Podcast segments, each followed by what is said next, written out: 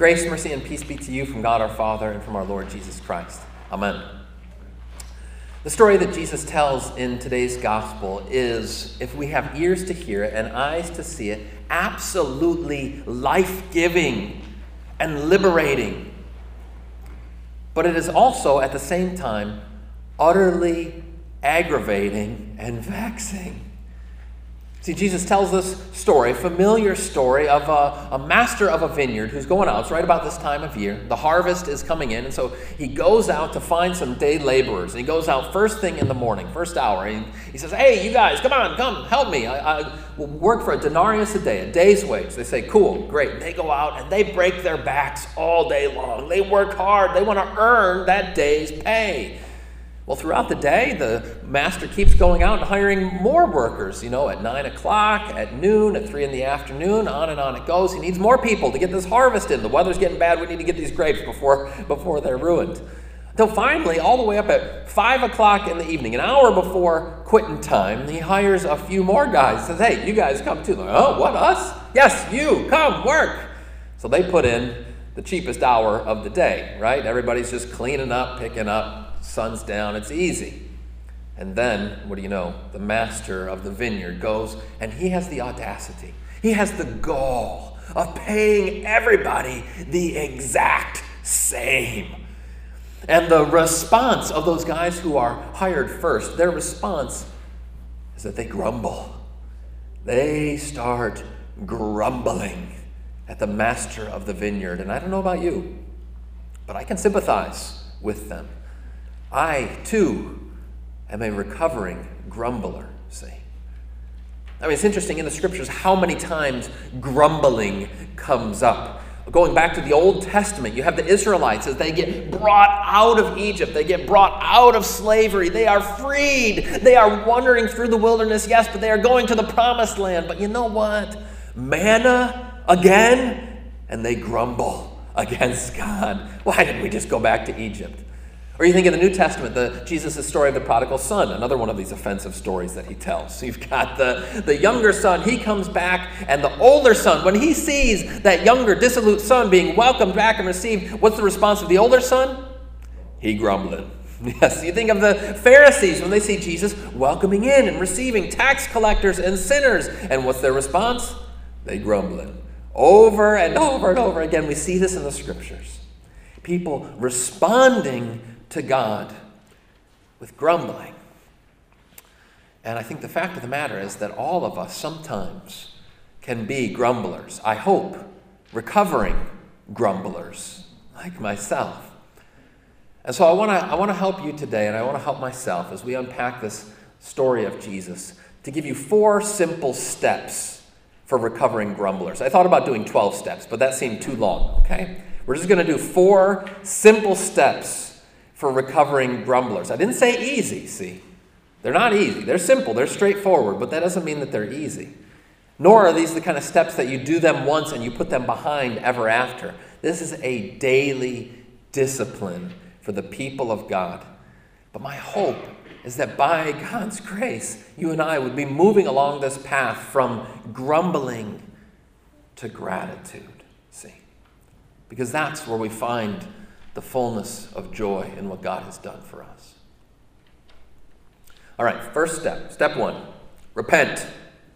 Repent that you begrudge the generosity of God. Admit that in your heart of hearts, sometimes, sometimes you don't want to tell anybody else this, but in your heart of hearts, you really kind of like the system with the two scales, where we're just going to weigh good deeds against bad deeds so that I can see that I am going to get what I deserve. We have to admit that we do sympathize with those laborers who were hired first in the story. I mean, look, these guys here, they had agreed to a denarius a day, and they go out into the into the fields, and they are working all day long. As they say, we bear the burden of the day and the scorching heat. They're the ones, this is before sunscreen, guys. They're the ones who are getting all the, the, the sunburns. They're the ones who are having to do all the heavy lifting. They are working all day long. And then you're going to tell me that these Johnny-come-latelys, okay, who are going to put in one measly hour, the easiest hour of the day when the sun has gone down and everybody's just kibbutzing, chatting about what they're going to do after the workday is done. They're going to get paid. You're going to make them equal to us. It's not fair. Can you sympathize? We have to start by admitting that when we hear this story, we're with those first guys. This ain't right. I mean, in times right now, we are so prone and given to this begrudging the generosity of God and grumbling back to him. God, I didn't sign up to live in twenty twenty. Hmm. Why couldn't I live in those er- easier times, like in the Middle Ages? Because they didn't get plagues back then. Indeed. We have to admit that all of us sometimes find ourselves begrudging the generosity of God. Of course, we wouldn't put it that way. But when we, you know, thumb our noses at others, we say, well, I don't want that person to be forgiven. I don't want that person to be shown grace. Wait a second. That guy who has lived a horrible life, you're telling me he be, he came to faith when he was eighty? No, that doesn't count. I'm a Lutheran. I shouldn't believe in purgatory, but now I do. We say, hey, wait a second. No, I'm the one who's always working, who's making sure that everything is, do- is going all right. But you're going to tell me that that gal who just shows up for church on Sunday thinks she can get this free forgiveness, but she's not going to help out? No, I'm not so sure about that. We can all find ourselves. We don't want to admit it, but in our heart of hearts, begrudging God's generosity and thinking, I want to make sure that I get my just desserts. We can be like Sally Brown. You remember Sally Brown? The sister of Charlie Brown, and in her immortal lines from the Charlie Brown Christmas, you know, she says, well, Charlie's asking her what she's going to put on her Christmas list. And she says, you know, Santa, just give me tens and twenties. Make it easy on yourself. Charlie says, tens and twenties? She says, yeah, that's right. All I want is what I have coming to me. All I want is my fair share. It's all of us sometimes. Sally Brown thinking, I just want my fair share. Friends, step one is you and I need to repent. Because the reality is, if you and I were to get our fair share, I'm not so certain that we would want it. What is our fair share? Scripture is very clear on this. That if you and I were to get what we deserve, what we deserve is temporal and eternal punishment. What we deserve is death and hell. What we deserve is for God to turn his face away from us and leave us to our own devices. Would you like to receive what you deserve? For everything that goes around to come around back on your head, for every sin that you have committed, for you to reap those rewards? I do not think so. So we need to start as step one, repent. Confess that pride that still lives in your heart. That you, even you, continue to begrudge the generosity of God. That's the first step. If we as recovering grumblers are going to be moving away from that grumbling, we need to repent. The second step follows fast on its heels. And that is that we need to recognize. Recognize that we don't want to get what we deserve. Recognize that we don't want to get what we deserve, that those just desserts are not delicious. It's like Velveeta ice cream. We want to spit it out of our mouth. Don't try that, by the way. Just don't do it. Our just desserts are not what we want. We do not want to get what we deserve. And here, I think we have to look to those guys who are hired in the middle of the day. They're just hanging out. It's twelve o'clock. It's twelve noon. The sun is high. They're wondering, man, am I going to be able to make a buck today? And the master of the vineyard comes out and says, hey, come on, I'll hire you. I'm going to give you whatever is right. He doesn't even lay out an amount that they're going to get. Whatever is right. And they're like, sure, great. Anything is good. They're just happy to be there. Reminds me of the guy I talked to a couple weeks ago with the family. We went over to, to Crystal Mountain up to the Alpine Slide. Any of you guys ever done the Alpine Slide at Crystal Mountain? You should. I don't care how old you are. You should. It is so much fun. But we went there, and of course the line is so long, and it's a physically distanced line, so it looks like it's going about a half mile, right? People are waiting hours to go up there. We finally get up there, and there, you know, there's another line. There's a line after the line, right? It's like Jerry Seinfeld used to say, you've got the waiting room, which is just waiting until you go to the smaller waiting room with no pants on. Anyway, um, so you're, we're, we're up there on top of the mountain, and there's this poor guy who works there for Crystal Mountain, and his job is basically to scold children all day and just to tell every, remind everybody of all the rules over and over and over again. And I'm really feeling for this guy, and I'm chatting with him a little bit. Like, man, this is, I, I gotta hand it to you. This is a, this is a tough job. You gotta do this all day long. And he says, you know what? I'm just happy to have a job right now. And it took me aback. And it, it, it kind of reminded me, oh yeah, don't take that for granted, see? That's these workers who are hired in the middle of the day. They're just happy to be here. They're happy to have a gig. But then, lo and behold, they find at the end of the day, they are getting a full day's wage. They're like, whoa, we are not getting what we deserve. And that's good news. This is the second step for you and me as we move as recovering grumblers away from that grumbling to recognize that we don't get what we deserve, and that is a very good thing. I think of the hymn we sang just a moment ago, that our Lord Jesus was never grudging for the lost ones. He did not look at you and me and say, all right, I'm going to make them, I'm going to forgive them, all right, but I'm going to make them real pay, pay for this, feel it a little bit before I give them forgiveness. No, never grudging for the lost ones. Or you think of the words of Psalm one hundred three, which says that God does not pay to us, deal with us according to our sins, nor repay us according to our iniquities. God does not give you and me our just deserts. He, he is the death of karma, that awful ironclad rule that says, what you reap, you will sow. According to Christ Jesus, now that law has been buried. You don't have to fear anymore that the other shoe is going to drop. You don't have to fear anymore that those skeletons in the closet are going to haunt you now and eternally. Christ Jesus, through his death and his resurrection, has taken those skeletons and buried them six feet under. Unlike him, never to rise again. Christ Jesus does not give to you and me as we deserve. And that is very good news indeed. And so this second step is for us to recognize that, uh, to marinate in the mercy of God every day, to delight in his undeserved kindness. That's step two. Now, step three for all of us recovering grumblers is to resolve, to resolve then to share this undeserved kindness with anyone and everyone. And when I think about what that looks like, I get a very strange picture in my mind, just another, gonna give you another glimpse into Pastor's weird thinking. I picture the t-shirt cannon guy. You guys know the t-shirt cannon guy?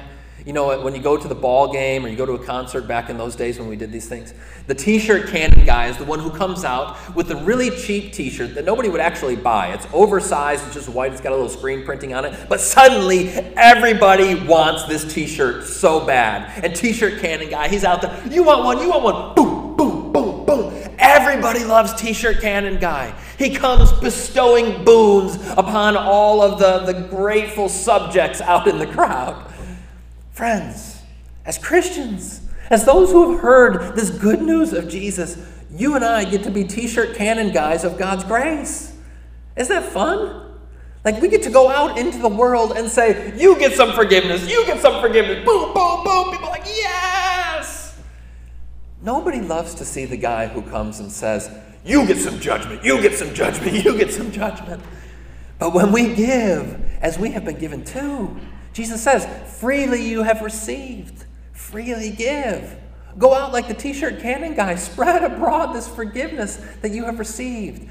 Now, I'm going to conjecture here for a minute, but I think this is, this is what the foreman is like in the story. Now, we don't get hardly any details about the foreman.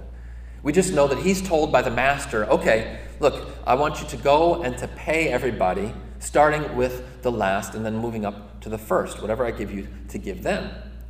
And so I imagine the foreman getting this, you know, big fat envelope and thinking, wait a second, you know, how much is he going to give these last guys? And, you know, he's looking in there a little bit. He knows he shouldn't, but he can't help himself. And he sees, holy cats, he's paying the first guys the same that he's paying the, the last. This is crazy. I think in that moment, he's probably got two thoughts. The first thought is, we're not going to be in business very long. This is no way for us to run a successful, profitable enterprise. But I think, or I hope, that his second thought would be, boy, and I want to be somebody like that, who gives so generously, who shares freely with others. I mentioned Charlie Brown Christmas. Let me give you another Christmas example here, because I don't know, it's September. I guess I'm ready for the holidays. I'm not sure. But you think of Ebenezer Scrooge, right? And it's kind of too bad that we associate Ebenezer Scrooge with being what? The quintessential miser, right? And he is at the beginning of the story. But then he has this encounter with grace. He doesn't get what he deserves, what he recognizes he deserves. He repents. He recognizes what a blessing it is that he's not getting what he deserves. And then he resolves to share that grace and that blessing with anyone and everyone, not least Bob Cratchit and his family, right?